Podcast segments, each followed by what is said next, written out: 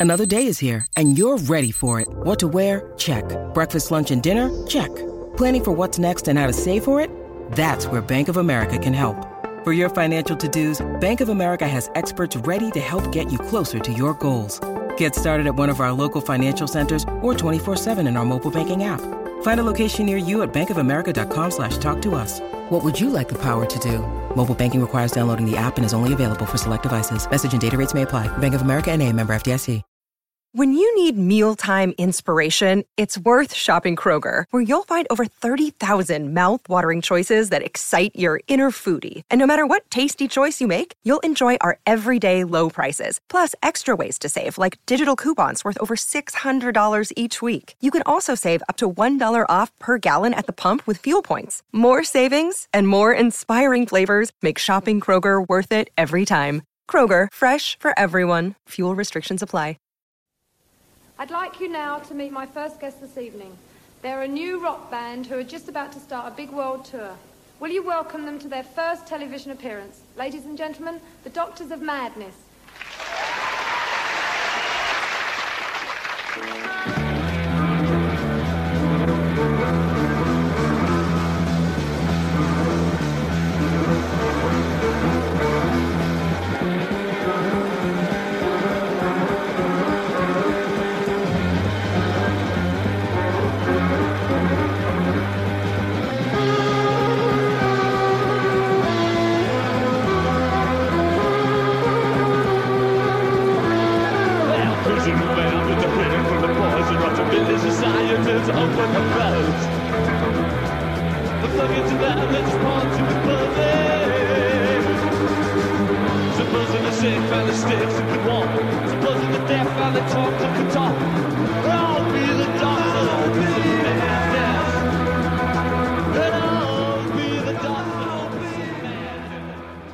Doctors of Madness story begins in South London in the mid 60s when a teenage disciple of Dylan and Ginsberg, who called himself Richard Strange, decided that rock and roll presented an appropriate outlet for his poetic ambitions. He began as a folkie, along with his friend Roy Harper.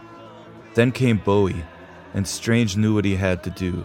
Ziggy Stardust had red orange hair, so Strange went up a level. Blue hair with green sideburns. Six foot four and lanky, he stood out in a crowd. A quote from Richard Strange I was coming more from an art school direction, so I loved a lot of things about music that weren't necessarily the music itself.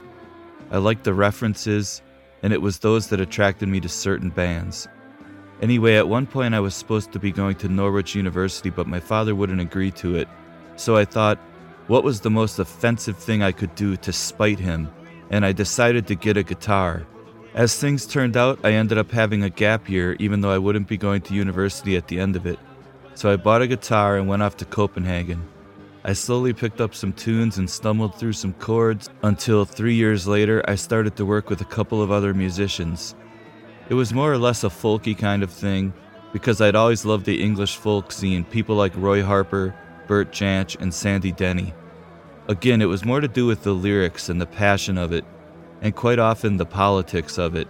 It's one of the things people don't understand about the folk scene back then that it involved a great deal of protest songs and was actually quite radical. Another quote from Richard Strange I was singing about urban psychosis, control systems, paranoia, drugs, all with this Burroughsian subtext of a dysfunctional dystopian society where everything's on the point of breakdown.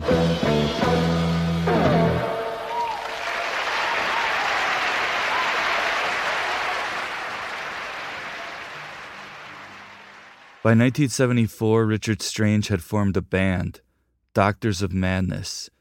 The name came from William S. Burroughs, specifically Dr. Benway, a recurring character whom Strange describes as a total charlatan who masquerades as a doctor purely and simply to get his hands on drugs.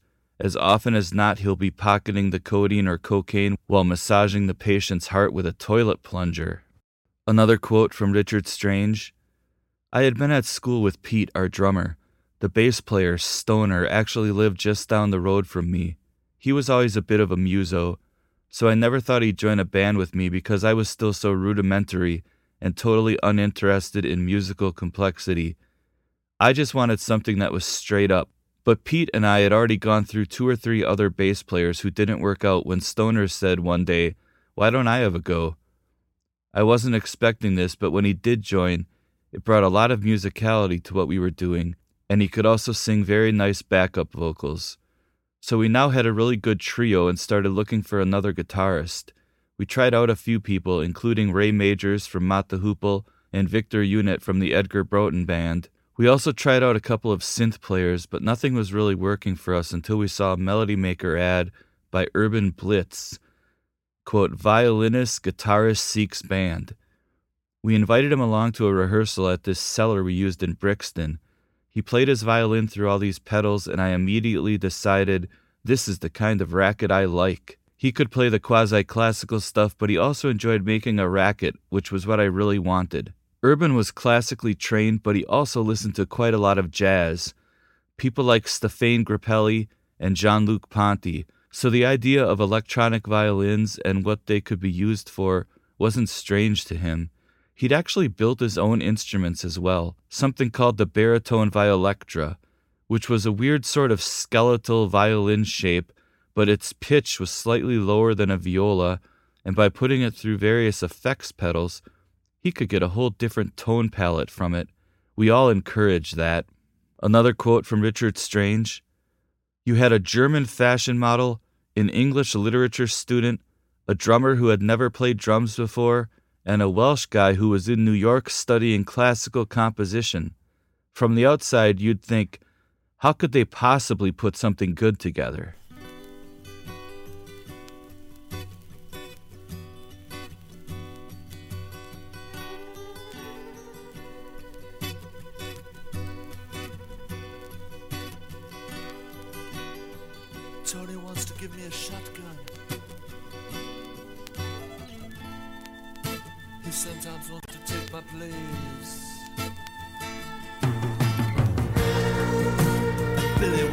Give up his lashing. Well, that's written in the rouge on his face.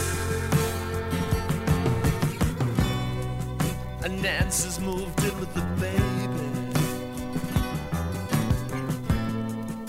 And Harper's moving out of town. Ah, He's a funky friend, she's a pretty young lady. But they just bring each other down.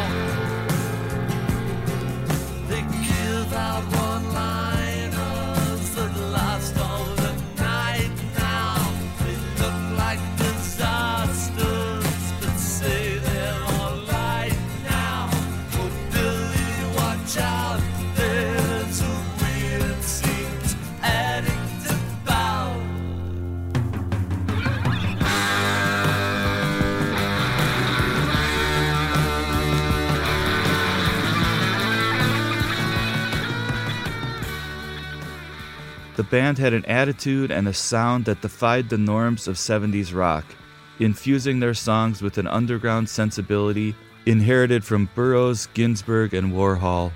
A quote from Richard Strange I think, if anything, it was an idea I took from a Brian Aldiss novel. One of the characters was called Kid Death, who I think was the anti hero of the story. I just thought it sounded good, especially as, at the time, everyone seemed to have names like Cliff Richard or Mick Jagger. I also thought it was interesting for all of us, and not just one person, to have aliases. I don't think anyone had done that before, or at least I can't think of anyone else. So we came up with Urban Blitz, Kid Strange, Pete Dilemma, and Stoner.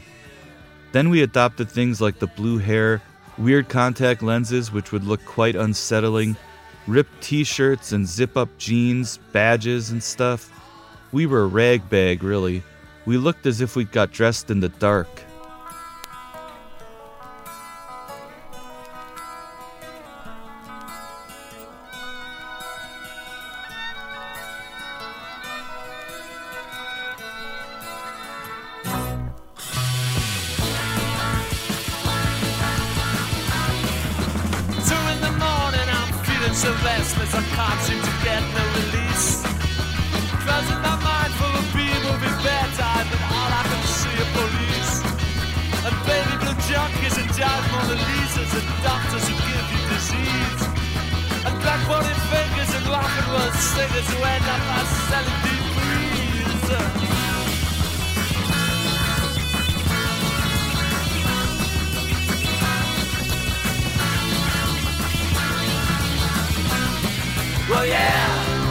It seems by the end of the night, I'll be down on my knees, all as high as they.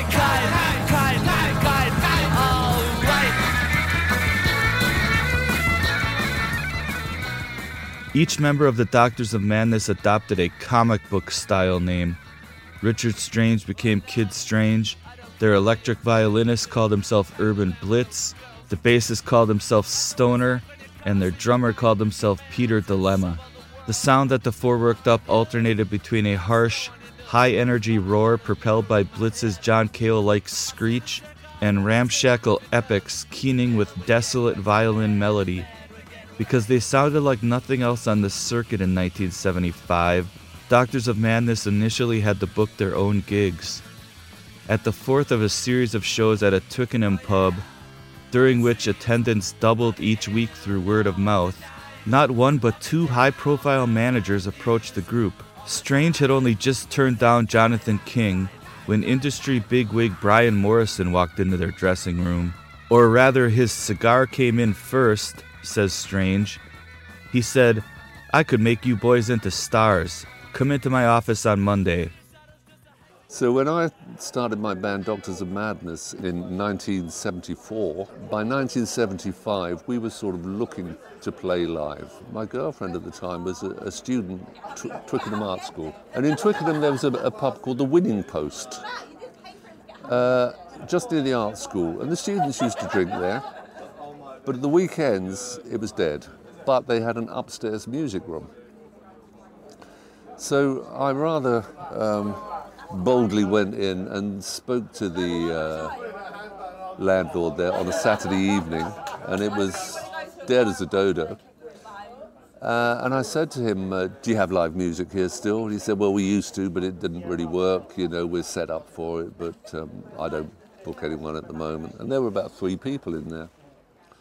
Um, so I said to him rather grandly, How would you feel about me taking the place for six consecutive Saturdays, doing all the promotion? And uh, I said to him, only half jokingly, I could double the number of people in here. You know, he had three people, so I was on fairly safe ground there. So he said, Right, well, let's give it a go. So these were the days before internet, before uh, social media. So everything was done analog. It was done with flyers, with posters, with word of mouth, maybe a little, if we were really flush, a little ad in Time Out or in one of the music papers. Uh, and a lot of phone calls to friends saying, uh, well, we're doing this gig. And it was a big thing for us to be doing a gig was, was, was big because we were a brand new band. So we did that first night and um, we probably had 10, 12 people came. The following week, 20 people came following 40 people came. And by the end of our run, we had 150 people in. And it was that word of mouth thing. We were a new band. We weren't especially good, but we were different. We were different, and we had a uh, uh, an attitude. Um, and so that last night, we did a gig that sort of defined what we wanted to be. It was it was really dynamic, it was exciting. It was born of all the frustration of not having a manager, not having a record contract, not having a van, not having equipment to speak of, not having an agent, not having a publisher. And at the end of that gig, the crowd had gone mad.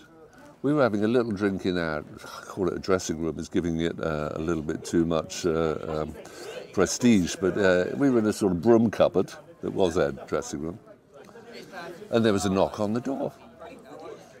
And uh, a guy came in who looked slightly familiar, and he said, My name's Jonathan King, right?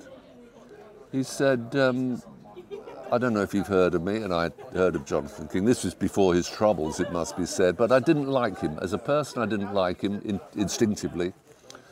And even more importantly, I didn't like his band Genesis, who he was managing at the time. So he came in and we had a cursory chat. And he said, Are you guys looking to turn professional? And I said, Yeah, we are. He said, Well, I manage a band called Genesis. And I think, hmm, that rules you out then, you know. Uh, anyway, he, he stayed a little while and uh, I sort of um, said thanks, but no thanks. And as, as he left, the band looked at me and said, You know, have you completely lost your marbles? Said, you know, that was our one chance we might ever have to turn professional. And he manages Genesis. I said, I hate Genesis. Hmm, not interested. And they were livid, you know. So five minutes later, like waiting for buses, there's another knock on the door. And this time a cigar comes in about five minutes before the guy smoking it. It's like, and he's a classic East End wide boy manager, pop manager. He introduced himself as Brian Morrison. He said, I was Brian Morrison. I managed Pink Floyd, I managed T-Rex, I published T-Rex and the Bee Gees. And, um, I made so much money, he said, I retired. But a mate of mine came and saw you last week uh, and said if I wanted to get back into the business, come and see this band because I might get excited by it. He's puffing away. He said I was quite excited. You know, he did, never wanted to never wanted to uh, diminish his negotiating position. You know, he said if you guys are serious, come and see me in my office on Monday, and we'll talk contracts. So we did. We went up to Mayfair, and there on the wall the gold discs for Pink Floyd, T-Rex, Bee Gees, and stuff. And sure enough, he's got a publishing contract. He used to be an agent, but in the 60s he started music publishing, and that's where he made his considerable wealth. And he brought out the contracts, and it says sign here, sign here, sign here, sign here. So we signed management, we signed record production deal, we signed publishing. I think we signed agency as well. You know, by the end of that afternoon, I'd probably signed away 182% of my potential earnings for the rest of my life. But I was a professional musician as I left that office.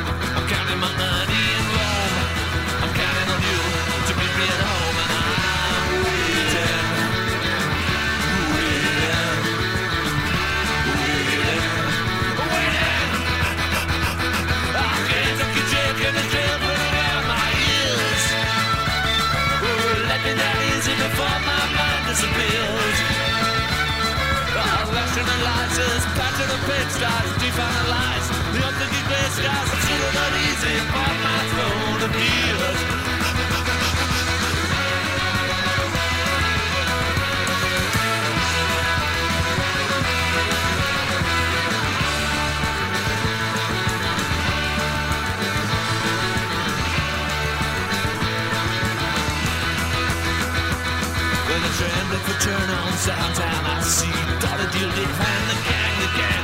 The Stephens disciples, religious revivals. Yeah,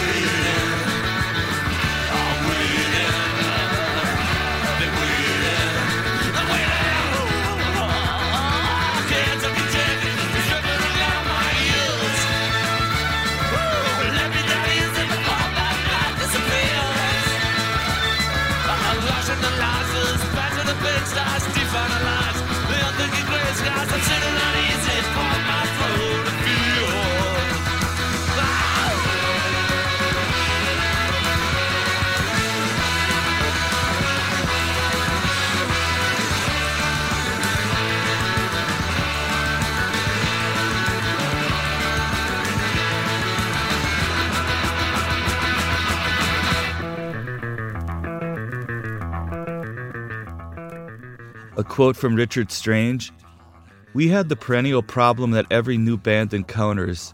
How do you get gigs when no one knows you? And how do people get to know you if you aren't playing gigs? So I did what I've pretty much done all my life and took it in my own hands to set up our own gigs. My girlfriend at the time was at Twickenham Art College, and she told me that there was a pub near the college called Cabbage Patch, which had a function room above the bar. It was hardly ever used, so I asked the landlord if we could play there for four consecutive Saturdays. He asked what sort of music we played, so I lied and told him cover versions or something. But I also told him rather grandly that we'd probably have 50 people there each night, although I really didn't know if we could, but he agreed to let us use it. This was obviously a long time before the internet and social media, so we had to hand out flyers, put posters up, make telephone calls, maybe even got the details in Time Out or Melody Maker, so it was totally self promoted. I think the first night maybe 20 people came, but the next weekend there was 50, and the following week there was 100. By the final weekend, it was absolutely rammed. It was a really extraordinary show because we'd been having a lot of frustration about not having a manager, not having good equipment, not having a van, all those kind of things. But everything coalesced for that one hour we were on stage, and it was great. Afterwards, two people who were in the audience came backstage to see us. The first one was Jonathan King, of all people. I only knew who he was because he had managed Genesis, who I hated. So when he offered to manage us, I told him to fuck off. As it turns out, his connections with Genesis would probably have been the least of our worries. But just as the rest of the band started remonstrating and saying I must be crazy to turn him down, there was another knock at the door, and it turned out to be this guy called Brian Morrison. He'd originally been at St. Martin's Art School, but had gone on to manage the Pretty Things and publish bands like Pink Floyd and T Rex. He'd actually retired by then and was running a gallery, but he was bored with it and wanted to get back into the music business. Someone had seen us the previous week and told him he should see us. So he said, if we were serious about it, we should come to his office on Monday and we could talk about a deal. We went along to his office in Mayfair, which had all of these gold discs on the wall. He gave us champagne, and we promptly signed all the documents. Morrison and his partner Justin de Villeneuve were classic London showbiz hustlers, flashy and flamboyant. After financing six weeks of rehearsal time so the Doctors of Madness could develop their stage act, the duo of managers threw a massive launch party even before a record deal was signed. Formerly Twiggy's manager, De Villeneuve had an address book crammed with A-listers. All of them received invitations to this big bash at Ladbrokes Casino in Mayfair, where they sipped champagne while listening to the doctor's tumultuous racket. A quote from Urban Blitz That evening we rubbed shoulders with the glitterati of international film and stage Peter Sellers, Sophia Loren, Omar Sharif, John Mills. Justin was upset because Warren Beatty didn't turn up. De Villeneuve also wrangled the group onto Twiggy's BBC variety show. Hidden behind a fog created by dry ice, Richard Strange duetted with Twiggy on the song Perfect Past.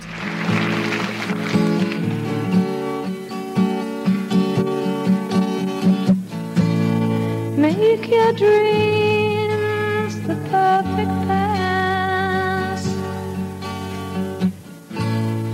Perfect seems to never last. Watch those scenes that move so fast. Long lost friends to break your heart.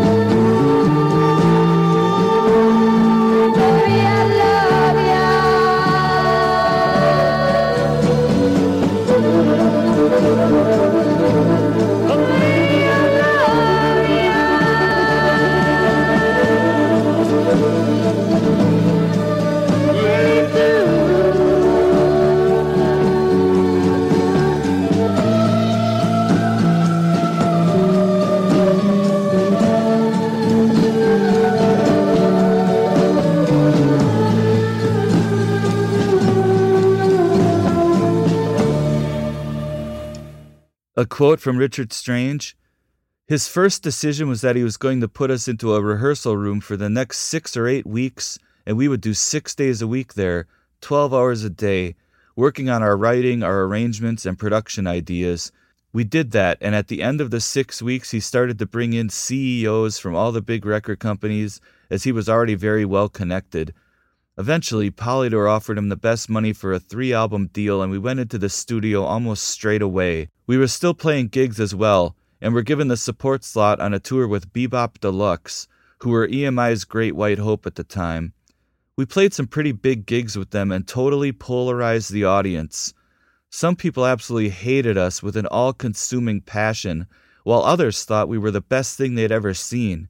Straight after that, our first album, Late Night Movies, All Night Brainstorms came out and inevitably got mixed reviews. When we made it, we more or less went in, played it live, and then patched it up. But I remember we came up with this phrase, cathedrals of sound. We wanted to make these huge, cinematographic soundtracks, if you like. Sometimes they'd have a lot of space in them, other times they'd be so dense that it would sound like a juggernaut going down the street. We'd have a mix between the three minute thrash of waiting or B movie bedtime, through to the rather elaborate multi movement tracks like mainlines. We tried to involve a lot of texture, a lot of mood, a lot of space, and a lot of drama.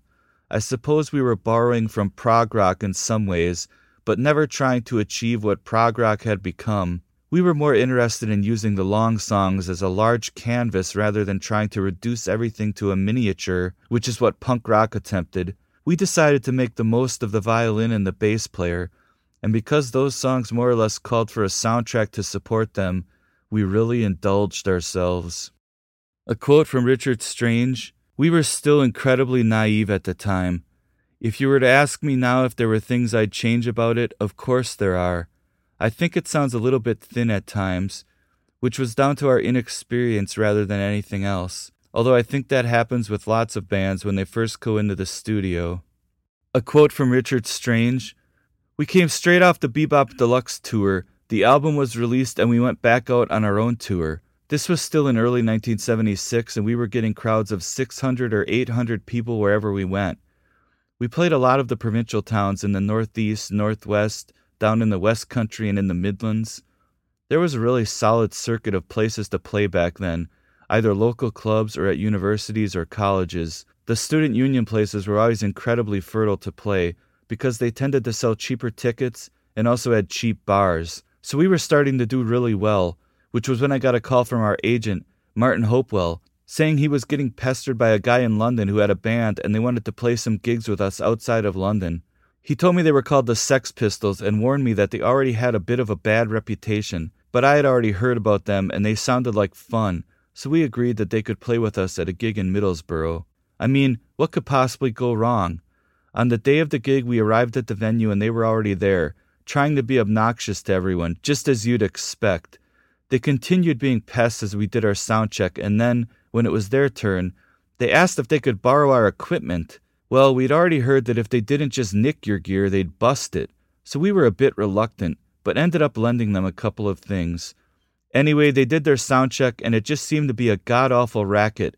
But it was also one of those gigs where they finished their sound check, five minutes later the doors opened, and ten minutes later they were back on stage to play.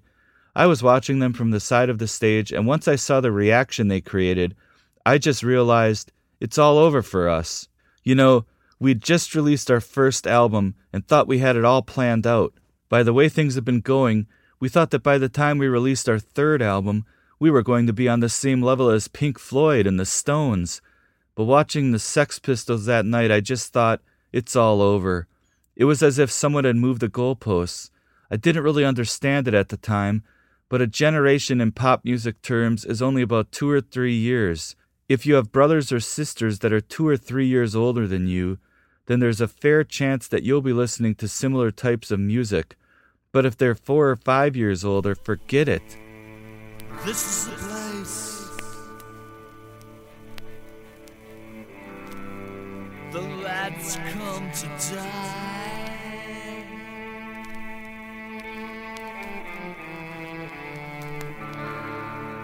This is the crossroads.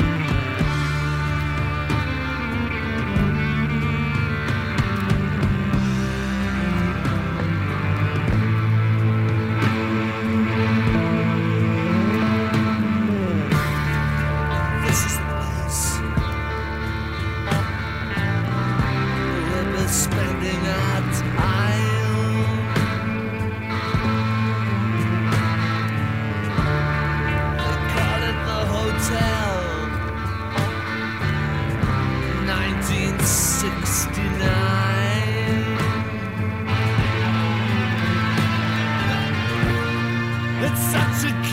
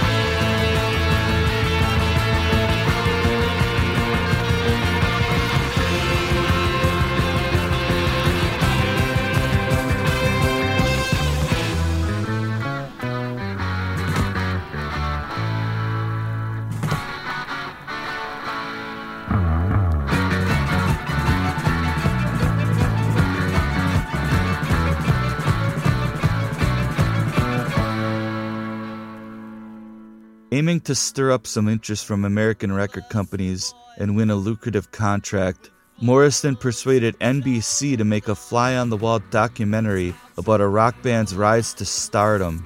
The crew lived in our pockets for two weeks. They came on tour into the recording studio to management meetings, recalls Strange. They were incredibly charming and plausible, but when the show aired, the footage had been edited into a quote, total hatchet job about this manufactured band with no live pedigree being hyped by a pair of industry hustlers, so that scuppered our American ambitions. Doctors of Madness signed with Polydor in the UK and Europe, a handsome three album deal worth £150,000, more than £1 million in today's money. During 1976, they played constantly, performing at ever larger halls. They also toured extensively across Great Britain and continental Europe, France, Germany, the Netherlands, Belgium, Luxembourg, Switzerland, Denmark, Sweden.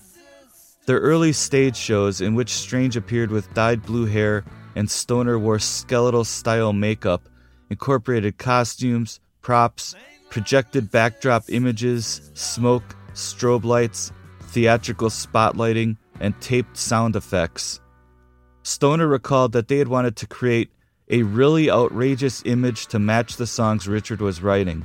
Strange called his songwriting cinematic, quote, where the images come in and out, not making much sense on a rational level, more on a sensory one.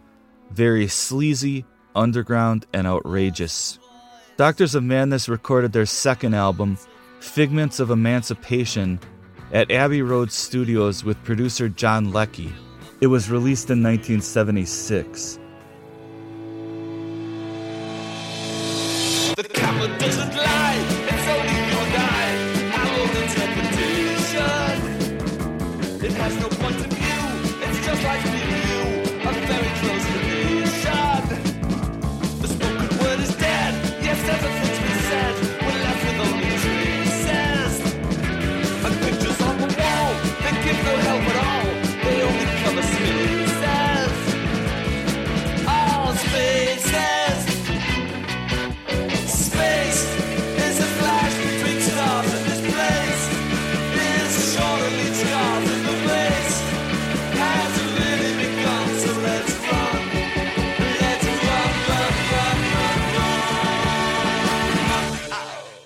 quote from Richard Strange The second album was made at Abbey Road with John Leckie and was a much more sure footed album in a lot of ways. Songs like Suicide City, Mary and Joe, and Perfect Past were all a lot more confident. John knew the Abbey Road studios inside out, and I already knew him from when he had worked with Roy Harper, so we were happy to be working together. When it came out, it was a lot more accomplished and a lot more polished than the first album. It was a lot more sophisticated. It was a lot more sophisticated, I suppose, using the latest studio techniques and a lot of overdubs. But it came out just as punk rock was starting to explode, and suddenly, for the record companies, it was the only game in town. In a very short space of time, Polydor had signed The Jam, Siouxsie and the Banshees, and Sham 69. So when Figments came out, we were being treated like a bad smell every time we walked into the Polydor offices.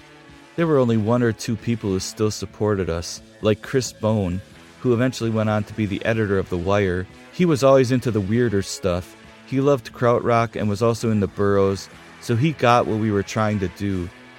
He was fighting in our corner, but the rest of them had moved on and just wanted to hang out with Siouxsie and the Banshees or The Cure.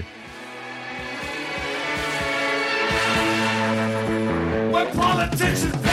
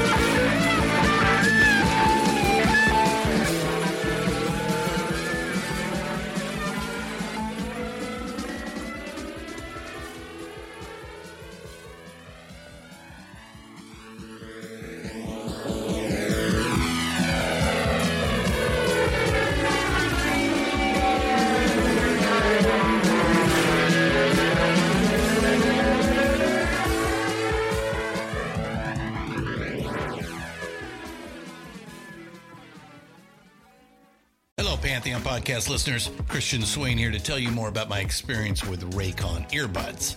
Our family now has three pairs of Raycon earbuds around the house, and my wife just grabbed a pair of the Headphone Pros to replace some headphones from a company that was double the price.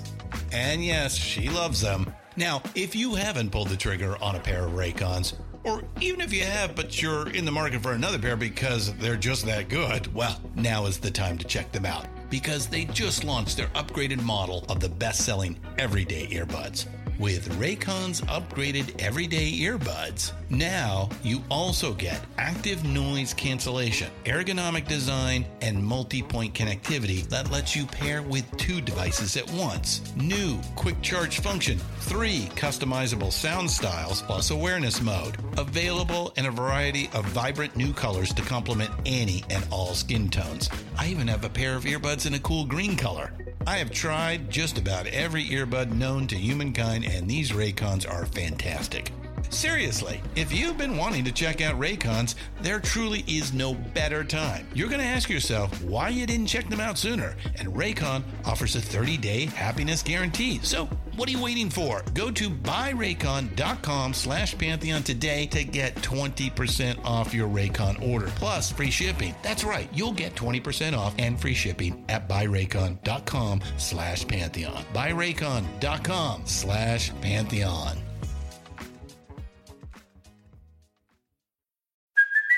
Hey, it's Kaley Cuoco for Priceline. Ready to go to your happy place for a happy price? Well, why didn't you say so? Just download the Priceline app right now and save up to 60% on hotels. So, whether it's Cousin Kevin's Kazoo concert in Kansas City, go Kevin, or Becky's Bachelorette Bash in Bermuda, you never have to miss a trip ever again. So, download the Priceline app today. Your savings are waiting. Go to your happy place for a happy price. Go to your happy price, Priceline. A quote from Richard Strange It's very much a sound that's between two genres, a schizophrenic sound, sometimes tender, almost contemplative, and other times an amphetamine rush, like the song could barely wait to get to the end.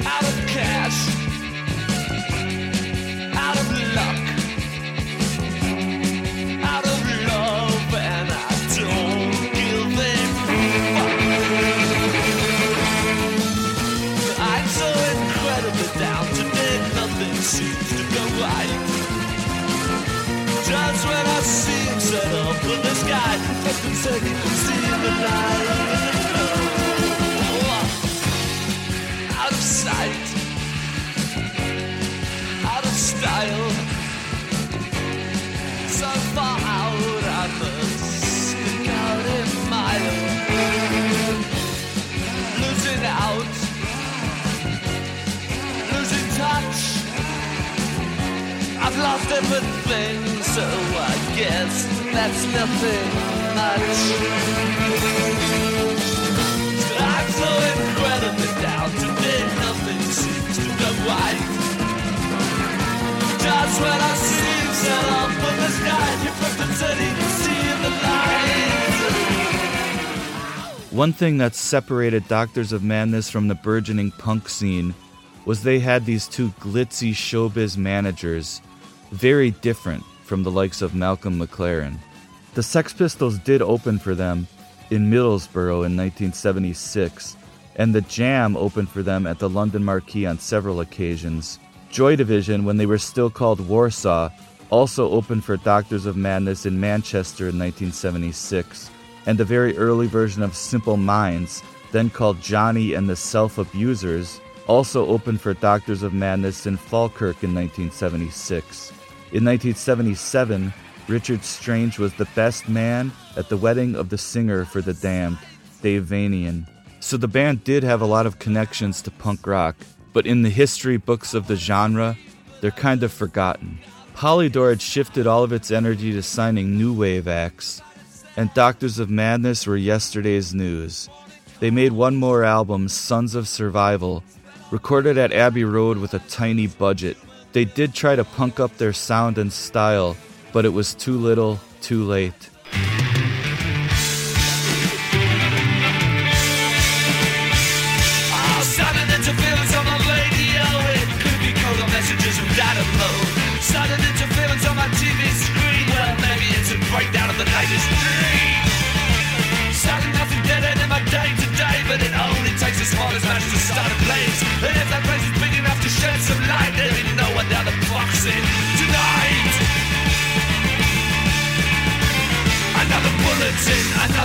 Bullet in. News at 10 again. Another bulletin, another bullet in from the guys who gave you so much to talk about. Sudden noise of breaking bones in custody. Another level falling down the stairs again. Funny how these guys will also fall down the floor. And it's funny all the things I'm supposed to never show. Another bulletin, another bulletin, it's the news at 10 again. Another bulletin, another bullet in for the guys who gave so much to talk about. Go blah, blah, blah, blah. A quote from Richard Strange By the time we started work on Sons of Survival, we already sensed that it was over for us and didn't really know what we were going to do next. I was 26 years old, I'd had a moderate career as a musician, but nowhere near the kind of success that you could live on once the band ended. We still made the third album and it came out, but then Urban Blitz decided to leave the band. I think he just saw the writing on the wall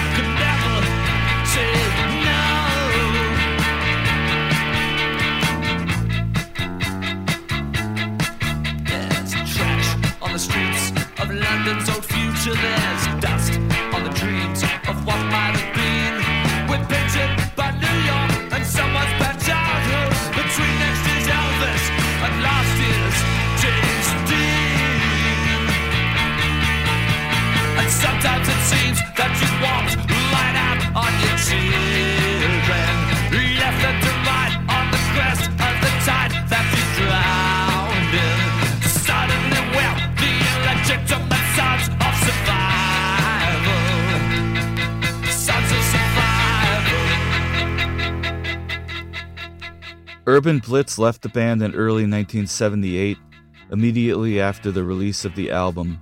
He was briefly replaced by Dave Vanian, whose band The Damned had temporarily split up. Vanian didn't last long, and the band continued on as a trio, shortening their name to The Doctors, trying to fit in with the punk rock new wave scene. It didn't work, and they broke up at the end of 1978 when the record company withdrew support.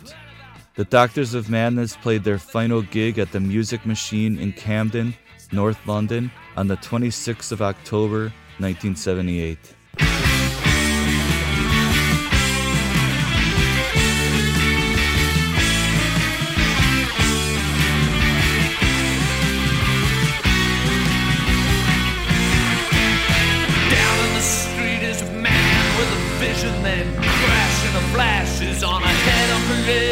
Time. It's suddenly clear he's controlled by the Aldoids, conditioned to think that to find them is some sort of crime. They live in glass cases with fold-over faces, no slum-dwelling places, no trace of the high-rise for these guys.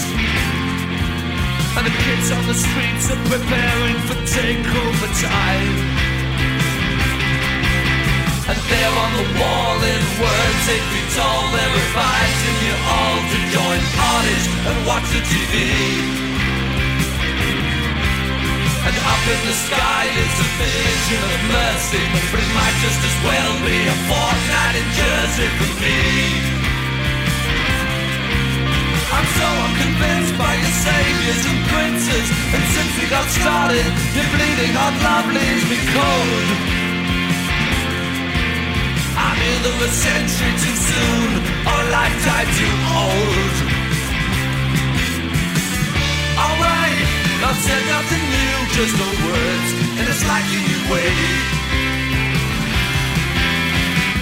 That's right, I'm exactly like you. I'm hung up wondering how we could make it today.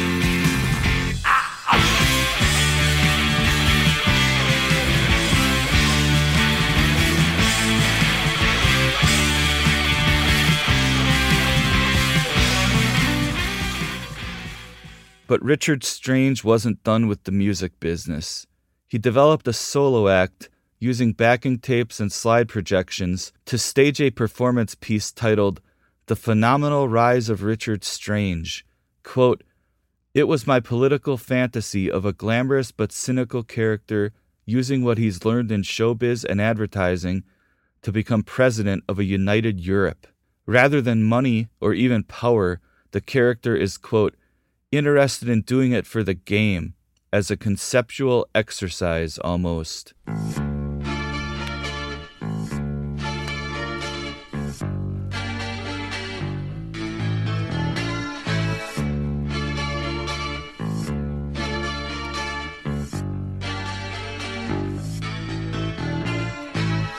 Walk a straight line to the landslide. Tap the walls with sticks and decide who you are, the slave or master. Watch the race, it's getting faster. Walk a straight line, the road to ruin. You either end up screwed or screwing. Change the time, it's time for change. Europe welcomes Richard Strange.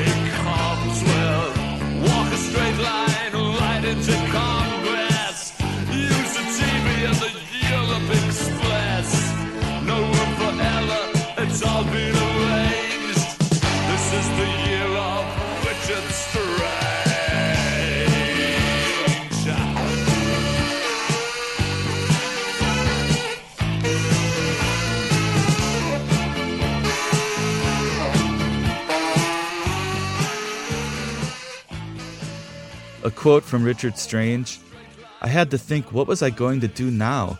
I had to reflect and decide, what am I good at? What are my strengths and weaknesses? I realized that I was good at conceptualizing projects, so after a while I started writing an album that was sort of political fantasy called The Phenomenal Rise of Richard Strange.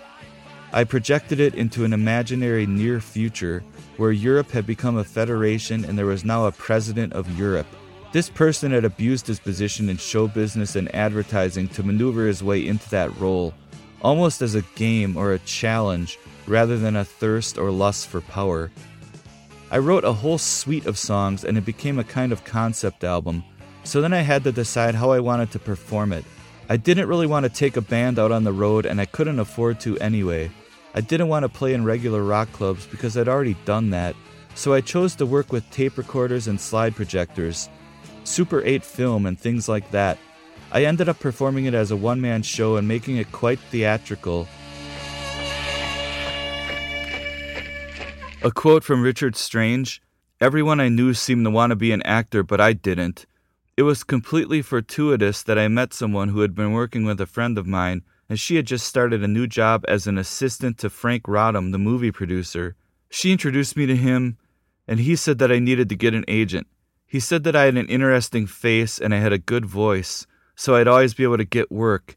He introduced me to an agent, and I've been with them ever since. I didn't work on the film that Frank was working on at the time, but I did go on to work on Mona Lisa, Batman, Robin Hood, Gangs of New York, and even Harry Potter. I've just been incredibly lucky to work on some very big movies. I've worked with Tim Burton, Jack Nicholson, Harmony Korine, and Martin Scorsese, some very brilliant people, so I've been very lucky. Richard Strange published a memoir entitled Strange Punks and Drunks and Flicks and Kicks in 2005. In 2019, a fourth Doctors of Madness album, Dark Times, was released. One song featured Joe Elliott from Def Leppard on backing vocals. The album Strange co wrote with T.V. Smith, entitled 1978, was released in 2021. A quote from Richard There was actually a whole album that we wrote together, which sadly never came out, although I still have the demos for it. We recorded about eight or nine songs at my house over a period of about two years, in about 78 to 79, I think. No drums, just two guitars and two voices. We'd started writing together when Doctors of Madness were beginning to fall apart, and I think the same thing was beginning to happen with the adverts. So we did this as a kind of a side project. It was just something for us to do, and I think the songs were really good, even though the recordings were pretty terrible. I'm a big fan of TV's music, so it was great to play with him. He's the real deal. He's got his own style. He's an engaging performer and has a real integrity.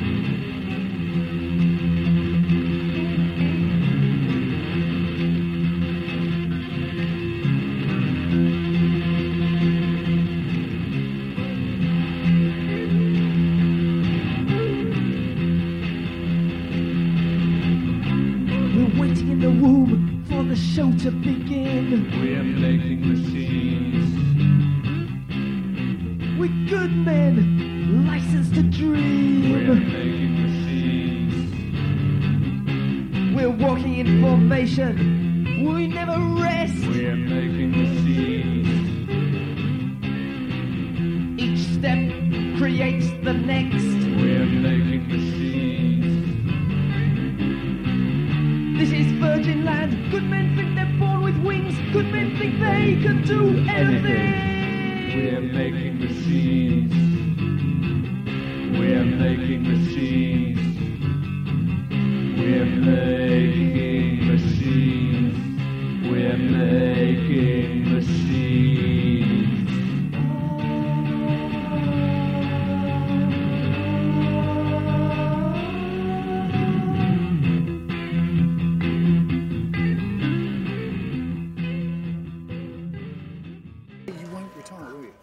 can't. I can't. I enjoy what I do too much. What would I do? Play golf or something? No, certainly not. I love what I do. I am absolutely blessed. Um, I don't say that with any false modesty. I'm, I'm incredibly lucky.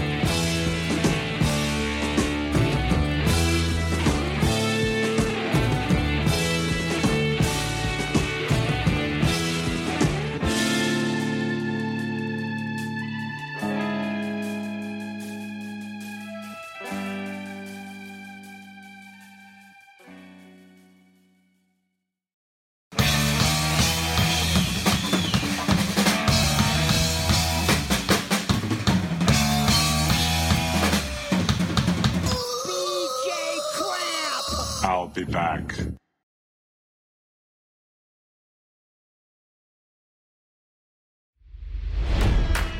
It's NFL draft season, and that means it's time to start thinking about fantasy football. FantasyPoints.com features industry leading experts and prognosticators using proprietary hand charted data to help you score more fantasy points. FantasyPoints.com is the place to go for whatever kind of fantasy football you play. Whether you play fantasy football, daily fantasy sports, or do a little bit of everything, Fantasy Points has the meticulously researched content to guide you to victory.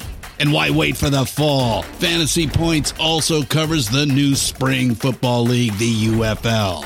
Join the guru, John Hansen, Scott Barrett, Joe Dolan, and other massive names in the fantasy football universe with an exclusive offer. Use code Pantheon for 15% off any fantasy points package, including the all in package, with access to every article, tool, and data nugget that Fantasy Points has to offer.